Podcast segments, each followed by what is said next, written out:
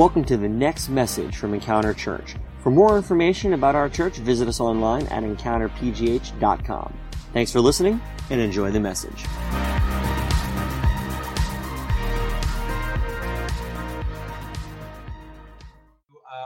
our, scripture teaching today. Um, last week we started a new message series that was called it's called Overcomer, and it's really about this sort of dichotomy that we face as Christians, where we're human beings who go through all sorts of emotions and all sorts of feelings. We have various circumstances that that over that that cause us to feel like we that we are weighed down and bogged down, that we struggle with things. Um, and yet, as Christians, we are told that we are more than conquerors, that we are victorious through Christ. We have been given we're new creations. We've been given a new identity, um, and so there are all of these these things that we struggle with, and yet we're also given tools and told that we should overcome we can overcome them. And so this series is really about kind of addressing some of those spaces in which um, that hold us back or that we struggle with and, and applying the truth of scripture to them to learn how to be an overcomer in those circumstances. So last week we talked about overcoming the curse of comparison right? This idea of that when we compare ourselves to other people or other things that's where um, dissatisfaction begins but when we begin to seek our worth and our value from our creator, the one who designed us, who created us the way that we are meant to be, when we ask him, are we doing enough? Are you proud of us? We will find in that space that that he gives us, he's created us for specific purposes, for specific lanes to run in, and that we just keep our eyes fixed on him and we'll find fulfillment and peace uh, and comfort in when we are uh, just running the race that God has laid out for us rather than looking to the left or the right at other people. Well, today we're going to continue with um, with another topic, which is uh, another one that is uh, one that I would just say is I'm still in flight with. Okay, um, you know, at the risk of uh, again, I feel like there's always a risk of your pastor being vulnerable and transparent, but this is just the sword I'm going to die on if that's the way that it is because I just believe it's right. And so today is going to be a combination of both um, honesty about this is something that I still deal with, and at the same time using the the, the authority of Scripture and the truth of God's Word, um, as well coupled with my own learnings in this process to bring out some some truths that I think um, will be valuable for all of us. Um, I am by no means saying that I have mastered this. Many of us have really never going to master something completely until we are fully restored in Christ. But this topic, particularly, is one that I do wrestle with and struggle with. And I have found progress. I have taken ground on this. But if I'm honest, some of it is still things that I deal with. And I think you guys will feel the same way. So today we're going to be talking about apathy apathy. Um, and I want to start with a, uh, a, like a real quick little story, just kind of giving you an example of how this shows up in my life, and maybe you can resonate with it in some way. Um, hopefully, this is not a uh, this is a no judgment zone. We're, I'm sharing these things so that we can understand that this is something that is real, and we need to work through and how God's word applies that to our lives. So, uh, a couple of years ago, I think it was a year or two ago, it was Palm Sunday. And I remember after church, I was sort of laying on the couch. I'm playing video games, which is one of my favorite things to do. I love to just lay on the couch and, and play different games. It's it's fun for me and it stimulates my mind. So I'm playing, and then I get a notification on my phone. I can't remember if it was Facebook or CNN or something like that. And I remember hearing that in Egypt, uh, there were two bombings of two Christian churches that had happened on Palm Sunday. I don't know if any of you guys remember this. It happened a year or two ago. Um, it was Palm Sunday, and I remember laying on the couch, seeing the notification, looking at it, pausing my game, and then reading through the article, and it hit me just enough for me to say a prayer about it, where I would say something along the lines of, God, I'm, man, this is terrible. This is awful that this happened. Comfort those people, you know, something along the lines of comfort those people who lost loved ones, bring those who've done this to justice. Um, you know, any number of uh, you know, of, of, of, situations that are like that and prayer through those types of things. And then, um, sorry. And then at that point, I would, I kind of just went online real quickly. And I think I just made a post saying, look how terrible this thing is. We should pray for this country. And then I just went back to playing my video games. And this is a situation that has not the first time that that ever happened. Um, maybe some of you can can identify with that, where you've received some tragic news or some difficult, you know, headline that you see in the news, and you're in the middle of something, or maybe if you're not in the middle of something, and it hits you enough to just kind of ring as, wow, that's terrible, man, that's awful. Then maybe you post something, maybe you text somebody and share it so somebody else sees it, but then you just kind of go about your day you know, and it doesn't really affect you in a way to cause any sort of real emotional um, consequence, or it doesn't really move you to any kind of real action. Uh, and so I find myself at times asking the question, well, what in the world is wrong with me? How can I be, I don't know, so insensitive or, you know, apathetic, really? And I think it's because I would say that we are in general a part of an apathetic generation or apathetic society um, where we are faced with so many things that we just i don't know like have been numbed to a lot of stuff. And so there's a lack of interest in things that are happening around the world. There's a lack of passion to do things about real problems. There's a lack of concern over real issues that are facing our nation, that are facing our friends or family members or those in our city. Um, and so that's what I want to talk about today is, is overcoming apathy because this is, I think, a disease. It's a cancer that that we are that we need to overcome as followers of Christ because our God is not an apathetic God. Our God is the opposite of that. In fact, he saw so much taking place that he chose to act in his great love. And so Jesus actually confronts this. This is nothing new. We talk about this all the time that there is nothing new under the sun. And in fact, much of what we struggle with today is actually addressed in some form or function in the Bible, which is why it is, you know, the greatest uh, book in existence because it is a uh, a lesson, a reflection on who we are as people and how we can relate to God. And so Jesus is confronting this concept of apathy in the famous story of the parable of the Good Samaritan. We talked about this um, several weeks ago in one of our series that we did in Luke chapter 10. Um, Jesus is confronted by a Pharisee, and this Pharisee comes up to Jesus and is trying to trap him and essentially says to him, uh, Rabbi, what do I need to do? Like, what do I have to do to inherit the kingdom of God? Like, what is it that that I need to do? Like, how do I fulfill the law? How can I be a good person? Right? Um, what do I have to do? And really, what he's asking is, what is the lowest common denominator? What is the least that I have to do in order to, you know, punch my ticket into heaven or you know into that space, so I can know that I've done enough? Um, and what is, he says, what does the law say? And so Jesus responds to him with this, with not the small common denominator the answer, although it is, but it's really this large, over encompassing like statement that is the encompassment of the entirety of God's law that says, love your God and love your neighbor.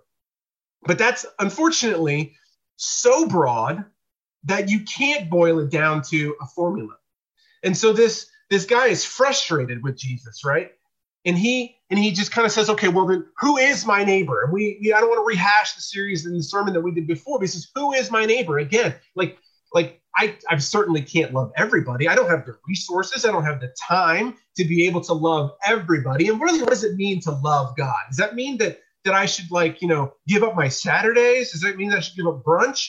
Does it mean I should give up some of my money? Or does that just mean that I have to go to church every Sunday? Like, what is it that you're trying to say? Right? He's trying to justify himself. He's trying to justify his behavior. And he says, Who is my neighbor? Who do I have to love? Who do I have to care about? And so Jesus kind of doesn't really answer him directly. And he starts telling this story. He says, Well, this is where we find in Luke chapter 10, verse 30, he says, A man was going from Jerusalem right? So this is a common story. There's a man who's traveling from Jerusalem at the time for Jewish people. It's the center of civilization for them was Jerusalem to Jericho. That's the south of of uh, Judah. So they were traveling south on foot on a path, probably a well-traveled path. Um, and he says he's traveling from Jerusalem to Jericho. And he's beaten up. He's mugged by a group of bandits and he's left for dead. We don't really have much more details. We don't know who it was. We don't know what time of night it was. It doesn't matter, right? The whole point is that Jesus doesn't give these details because now he's going to focus on what happens when people come across and see him. So, verse 31 says, A priest happened to be going down the same road. So there's a priest for some reason traveling from the temple area down to Jericho. Maybe he had business, maybe he was checking on a local synagogue. We don't know.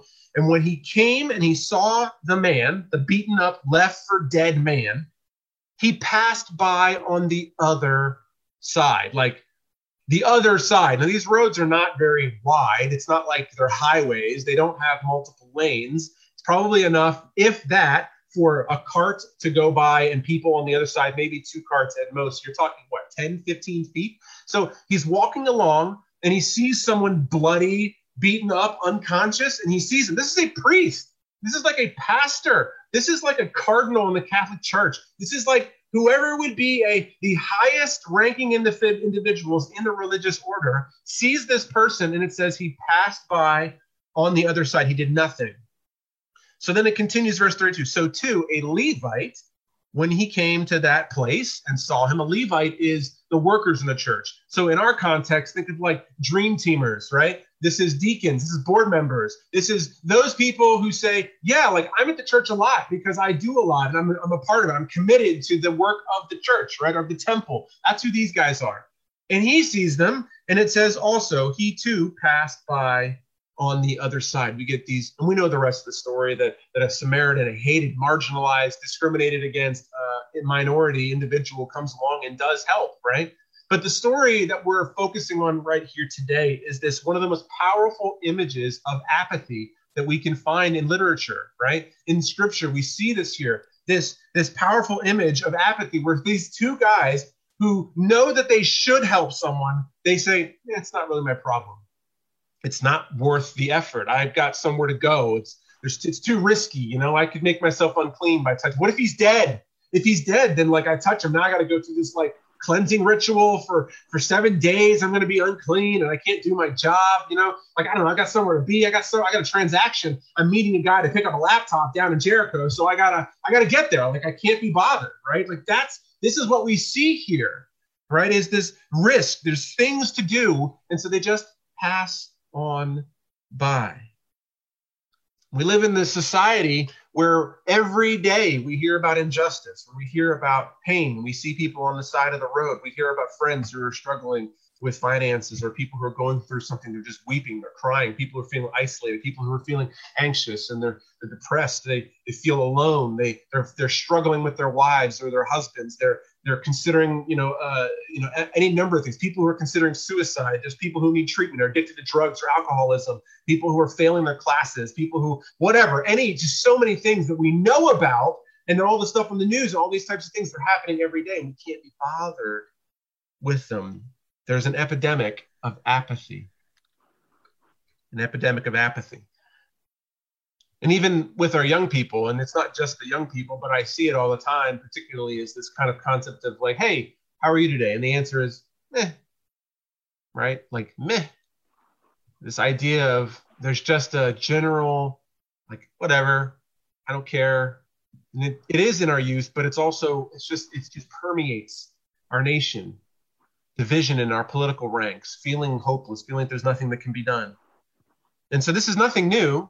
And yet we see Jesus telling us as Christians that we should be people who care. Love the Lord your God, not just love him with all your heart, with all your mind, with all your strength, with all your soul, right? It's speaking to the entirety of our existence to love God that way. And in the same way, to love your neighbor. Do I love my neighbor with my the very fiber of my being? Do you? And yet I find myself struggling when I get a notification, oh, there's another school shooting. You know, oh, terrorist bombing. Oh, there was a, a murder of a, of a black man by a police officer, unarmed guy. And I find myself for a moment feeling frustrated, feeling anger, feeling rage, and then it's gone. I can't be the only one. So the question I want to ask today is this why don't we care like Jesus calls us to care? Why? Why don't we care like Jesus calls us to care? I have a few thoughts. We'll go through these quickly, and then I want to try to address this. Number one, I think the volume of information that we receive is overwhelming. I think you guys would all probably agree with that. The volume of information that we receive is overwhelming. Think about just in the last several years. I'm just thinking of through various things as I was writing this down. The earthquake mm-hmm. in Nepal and the massive amount of money that it took to to help, you know, the people in school shootings left and right, starting with Sandy Hook, even all the way back to when I was in high school with Columbine, and you know, further and further. Now there have been so many, too many to even count. Car bombings in Syria, hurricanes and tornado disasters. The most recent one that I'm aware of, I think, was in Nashville a few months ago or a month ago or whatever. There's a hurricane down in Florida, right? There's been an earthquake recently. The coronavirus pandemic, which is all over the place, all that we have on the news. So these are just a few things that are just popping up constantly in our news feeds, right? And I find myself, because of having so much information overload, that I find myself that I can't care because there are too many things to care about. Why don't we care like Jesus calls us to care? Because one, the volume of information is simply just overwhelming. Number two, because we also feel helpless to make change. You know, it's hard to care about something that you can't really do much about. I can't fix, you know, and rebuild a city in Nepal. I can't, you know, rebuild houses. I want to do something, right? You feel like this, like I want to do something. I want to, I, I do feel something in my heart that says like I should be involved, right? I want to do something, but I'm, I'm trying to pass my sociology class. I'm trying to potty train a two year old. I'm, I'm trying to finish an important work project. Like I have my own stuff happening in my own life that's causing me to just, I'm barely hanging on on the rails right now, right? I'm barely hanging on. How the heck am I supposed to do anything about something out there? I can barely keep my own stuff together.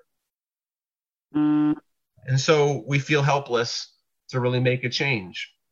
The volume of information is overwhelming. We feel helpless to make a change. Number three, and I think this is really important for us to consider, but I think it is a significant reason why we don't care as much as Jesus calls us to care is because we're also blessed and cursed with comfort.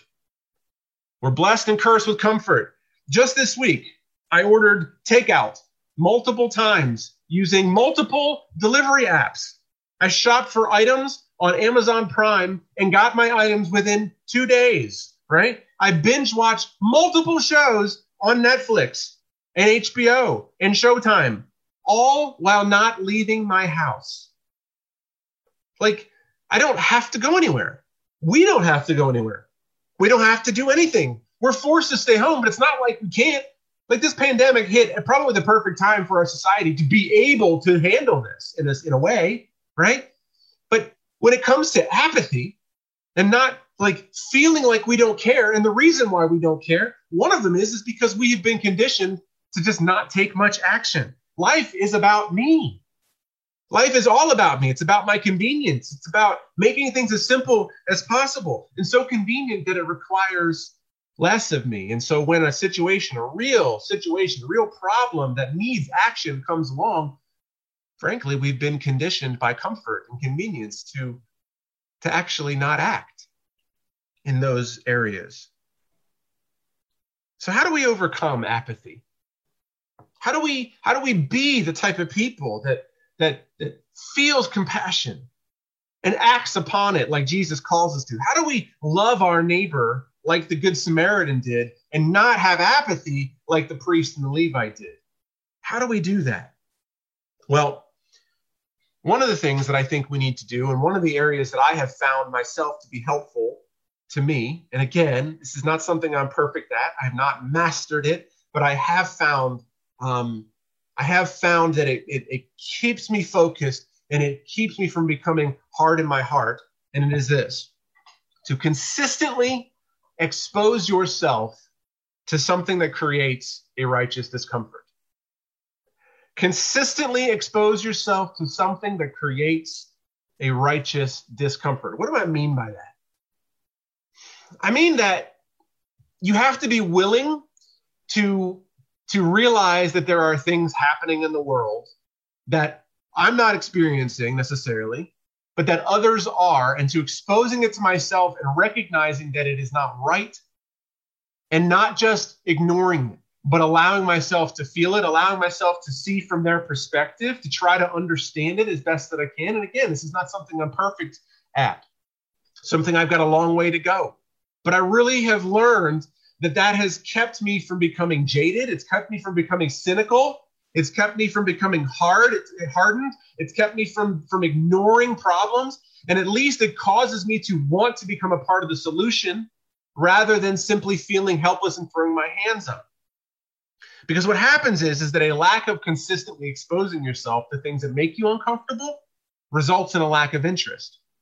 It's easy for me to ignore racial discrimination. It's easy for me to ignore poverty. It's easy for me to ignore food scarcity if I only surround myself and see, you know, plenty of food, if I see kindness and happiness, if I don't ever expose myself to things that cause me to feel uncomfortable, then I'm never going to feel like the compassion that Jesus had.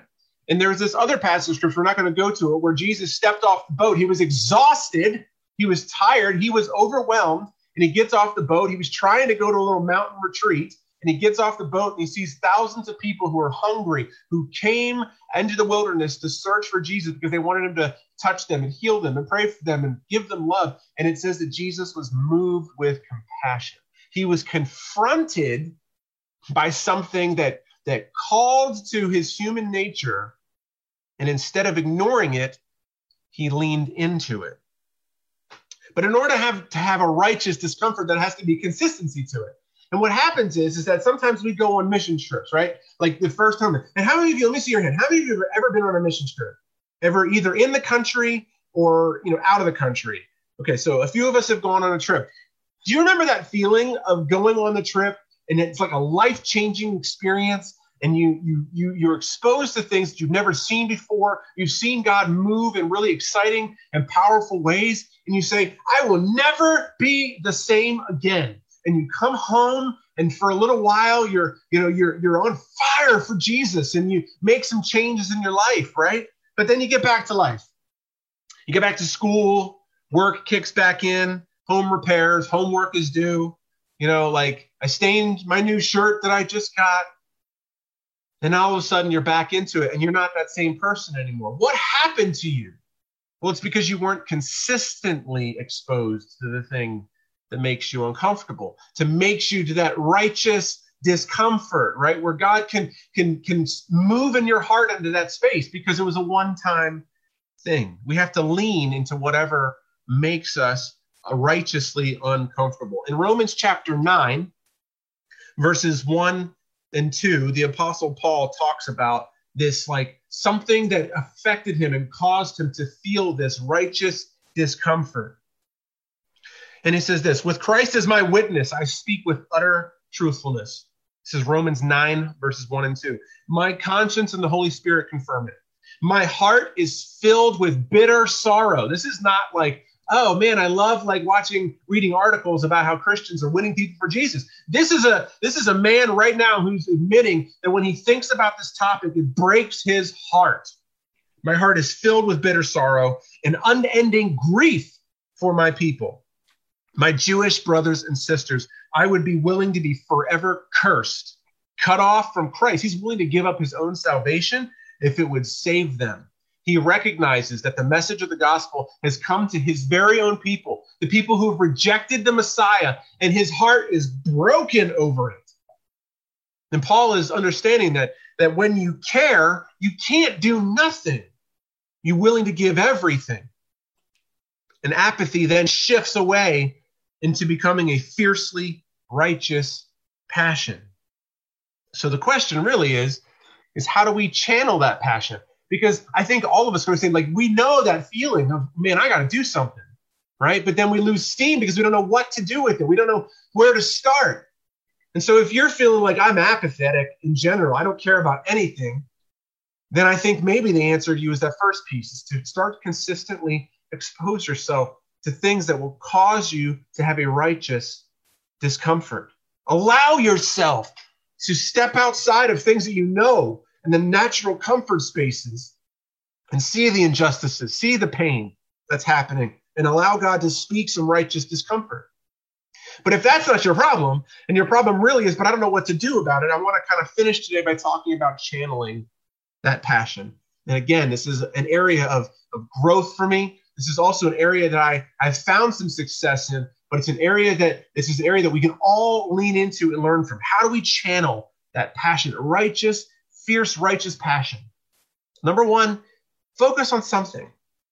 I think it's important to focus on something. There are many things that will catch our attention. Again, everything on social media, everywhere, there's just inundated with things. We talked about this a couple months ago. We were brainstorming ideas and ways that we could reach into our community, right? There are so many problems, but few things will capture your heart. Focus on something. I'm just going to name off some things. And this is more of an individual thing and not so much specifically to our church, but this is for you. I want you to consider to channel the passion when you think about all the different problems in our world, what is something that grabs your heart? Is it the unborn? Is it racial injustice? Is it human trafficking? Is it clean water? Is it cancer research? About fostering or adoption? Is it student ministry or, you know, working with teenagers or youth or kids? Is it overseas missions? Is there like like the unreached people groups around the world?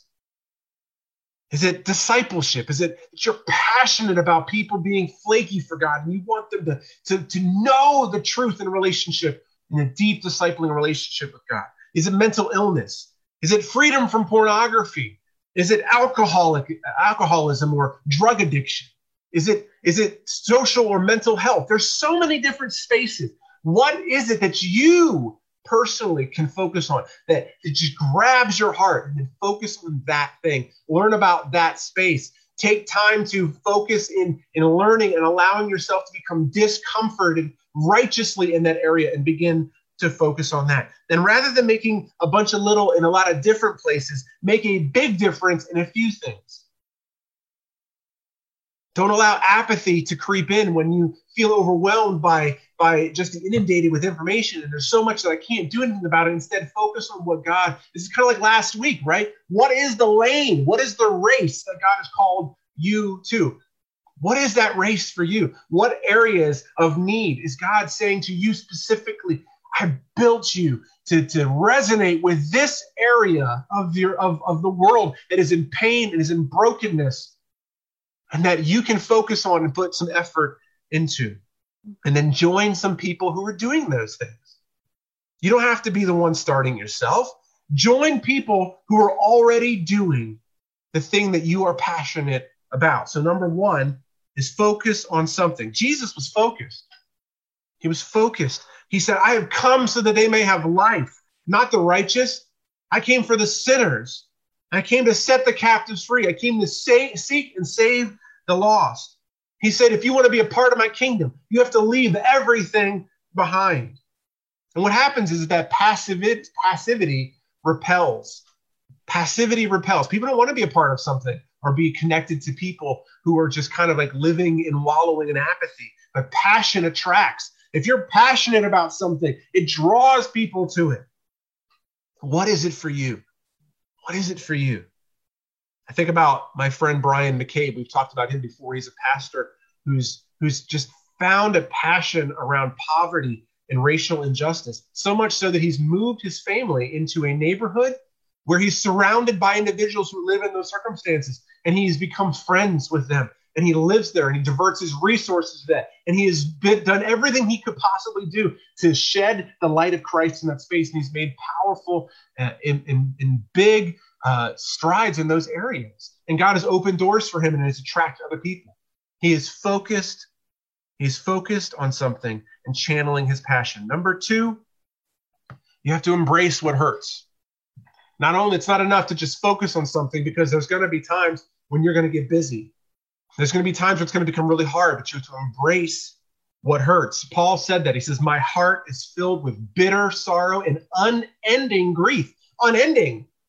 It was like every day, even when he even when he saw one of his brothers come to Jesus for the first time, he was filled with joy, but it was always bittersweet because he knew there were thousands more who are still suffering from it. When you focus on the thing that you're passionate about and you start getting involved, you're going to see even more of it and you can't run away from it. You have to allow yourself to embrace the pain and the feeling that comes from from that kind of darkness and yet we are called to live there we see our Savior Jesus, who did the same exact thing. He didn't run away from the pain, He didn't run away from it. In fact, He invested in it. He went and sat with the sinners, He went and sat with those people who would make fun of Him. He went and sat in the synagogues where He knew He would be confronted by those people who disagreed with Him, who would set Him up those people would backstab him. His life was on the line constantly. He knew he was going to the cross and he willingly took that beating. He did all of it. He embraced that pain so that he could not be apathetic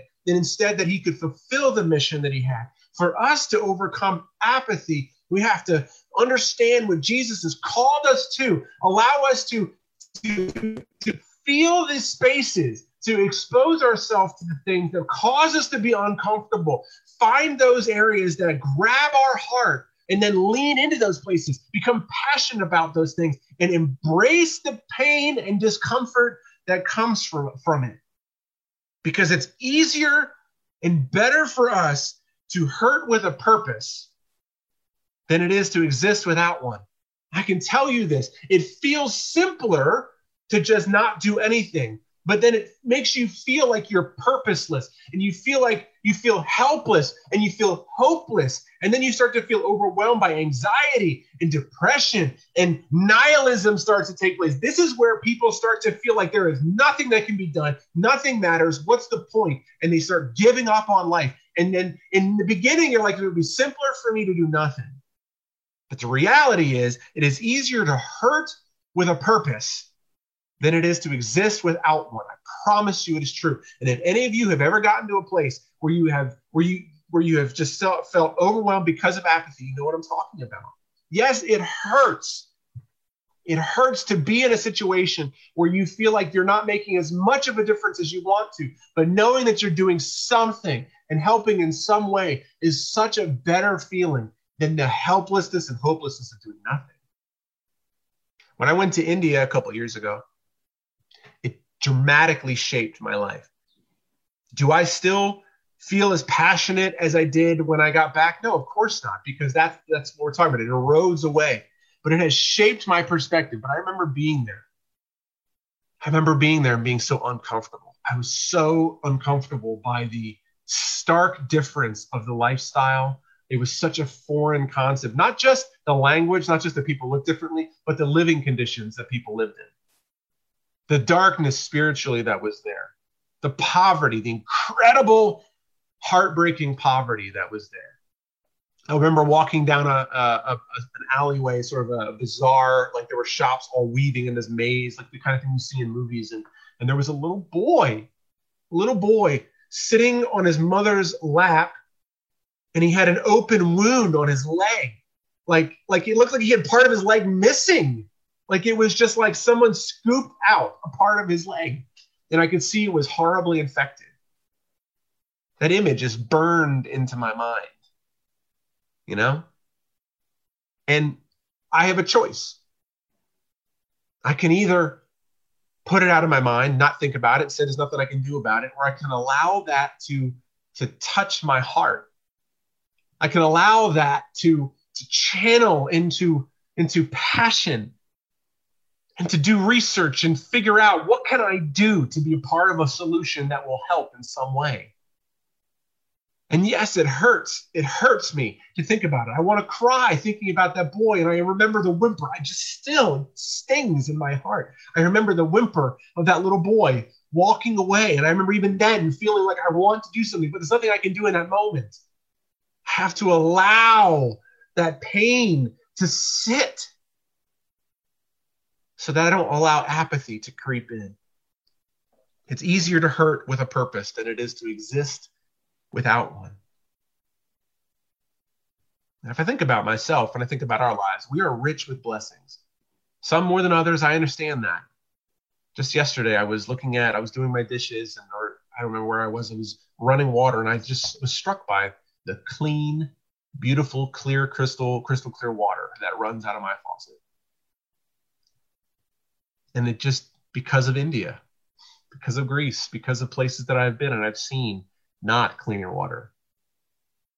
It just, it has shaped me.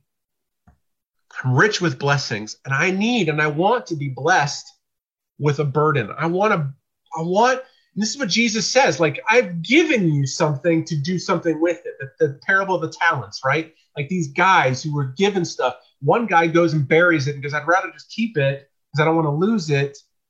But that guy's chided when the one who invests it and gives and does something with it is the one who's called good.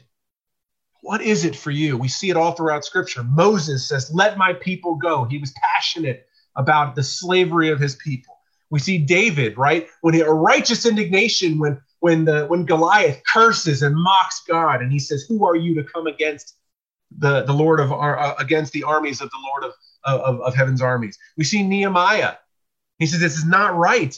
Fight for your brothers. Rise up and do something. We see Jesus. He says, I, It's compassion. They're like a sheep without a shepherd. What is it for you? What pain is God drawing attention to in your life, in your in your world? Not not just what you are seeing, but like what is it that, that God is drawing your attention to? What is it that God is drawing our attention to? We are overcome with apathy. I struggle with this. And yet I have found that when I allow myself to have a consistent exposure to things that cause me to, to have a righteous discomfort, my apathy begins to fade away. God moves into that space, and His Holy Spirit begins to say, This, this is something I want you to do about it. That's why I post so many things about injustice on Facebook. It's a small thing that I can do, but I have had a bunch of people, this is not to prop me up, and it's not enough. I understand that. But I have had people say to me, Jared, I thank you for your consistent bringing to light the exposure of these injustices. That's something that I feel passionate about myself. You know, is there more that I can do? Yes. Would it be simpler for me to avoid arguments on Facebook? Yes. But I don't. And I would ask you the same question What is it that you can do? Your answer might not be to post things on Facebook. Your answer might be I, I have I feel like God wants me to donate to a to an organization that is fighting against this injustice? Your answer might be, I'm going to volunteer time at Urban Impact. Your answer might be, I want to, I want to consistently go on a mission trip every year. I want to go and I want to, you know, do this, or I want to, I want to help build wells for clean water in, a, in another nation. It, it, it could be any number of things. It could be just, I want to expose myself more. I want to, I want to make friends with people of, of different minorities, and I want to start that in a personal relationship space. There could be any number of things but it's never going to happen if you don't allow yourself to consistently be exposed to areas that will cause a righteous discomfort. And when you do in that space, then find a focus. Focus on something. Ask the Holy Spirit, God, what are what is it that you've put in my heart? Examine, do an inventory. What are the things that grab your heart? Remember, there are so many things, but only a couple things are going to really touch your heart and then focus on that. Join someone who's doing that kind of work. And then when it gets hard, embrace that pain, embrace it, and allow it to fuel you to continue to go. Feel what God feels about that circumstance and continue to push forward. I want to close with a Franciscan blessing. It, uh, it talks about a lot of these different things. I want you guys to close your eyes and I want to just speak this over all of us this morning about this idea of overcoming apathy and being the people that cares in the way that God calls us to. I want to read this to you. Close your eyes and just listen to the words. May God bless you with discomfort at easy answers, half truths, and superficial relationships, so that you may live deep within your heart. May God bless you with anger at injustice oppression, and exploitation of people, so that you may work for justice, freedom, and peace. May God bless you with tears to shed for those who suffer from pain, rejection, starvation, and war, so that you may reach out your hand to comfort them and to turn their pain into joy. And may God bless you with enough foolishness to believe that you can make a difference in this world so that you can do what others claim cannot be done. Let's pray. God, may that be us. I think about your Sermon on the Mount. Blessed are those who mourn. And it's so clear everything about who you are, Jesus, is pushing us away from apathy and towards being involved and being invested. There is so much in this world that is suffering and is broken. And yet, if we're honest, I speak for myself. When I'm honest, I too often ignore it, or I allow my busyness or my own desires to get in the way from investing or commun- you know doing something committing to something that will be a part of solving the problem. It's so easy for me to say i'm a pastor. I'm doing my part by pastoring a church and that's not enough. It's not enough. I repent of that. And god i ask for myself but i ask for each of you and guys each one of you just make this your own prayer. God i want to care like you have called me to care. I see that so many times I am the priest or the Levite instead of the Good Samaritan. Can I see how many times I get notifications on my phone about different things that happen and I can't even take the time to to really allow my heart to feel discomfort and pain and to even just really pray about it or to do something about it. And even the things that are local. Even the things that are local, the little relationships that I have, and the jaded and cynicism that I feel sometimes by relationships that I have that are frustrating, or things that I could do, but I don't. God, I repent. I'm sorry. God, remind me of the love that you have for me. Remind me of how you gave me compassion when I was at the depths of my darkness before I met you. God, I give you permission to, to show me the things that I've, I've hid from. I give you permission to, in, to, to shine a spotlight on the areas that you're calling me to get involved in. And the same for our church. Give us guidance, Lord. I repent of apathy. Instead, I focus on what you've called me to. I will embrace the pain that comes with being involved in those spaces. And I will rejoice as I see the light of your Holy Spirit affecting the areas of darkness that you have sent me to. God, would you speak to our hearts in our discussion and as we go about our week?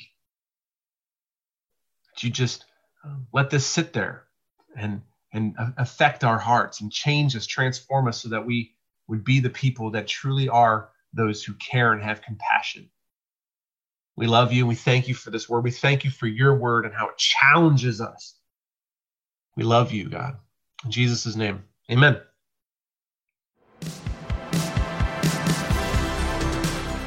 Thanks for listening to this week's podcast. If you call Encounter Church home, or if you'd like to partner with us to support the work that God is doing here, you can take advantage of our online giving option. Just go to encountergiving.com. Also, stay up to date with us throughout the week by following us on Facebook, Twitter, and Instagram at EncounterPGH. Thanks for listening, and we'll see you next week.